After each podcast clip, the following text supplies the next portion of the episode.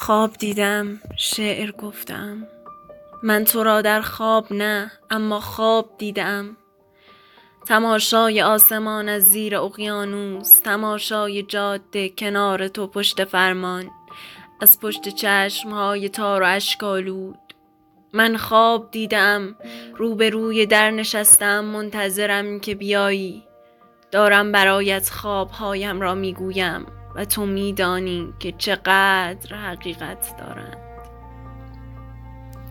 من خواب هستم، در تمام نفسهایت که در سینه حبس شد، در تمام چشمهایی که به لبهایم دوخته شد، شبهایی که تو در آنها پنهان میشوی و تا صبح شعر میگویی.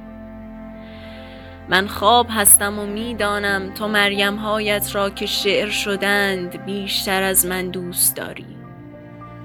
قطار میرود، من تو را از پشت شیشه های بارانی، در تاریکی تونل های روشن و کم عمق، خیستر از خیسی رویاهایم میبینم. تمام بوسه هایت روی گونه هایم خشک شدند.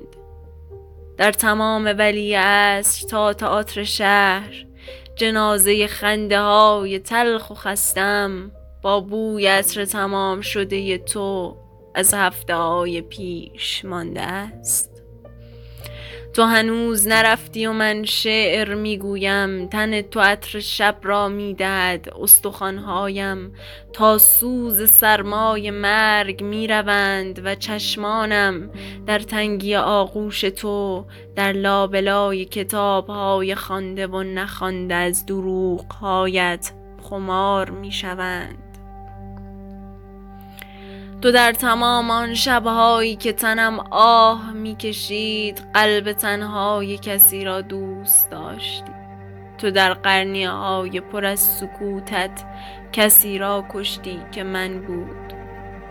من خواب هستم و میدانم تمام دروغ هایم حقیقی تر از وجود احتمالی توست.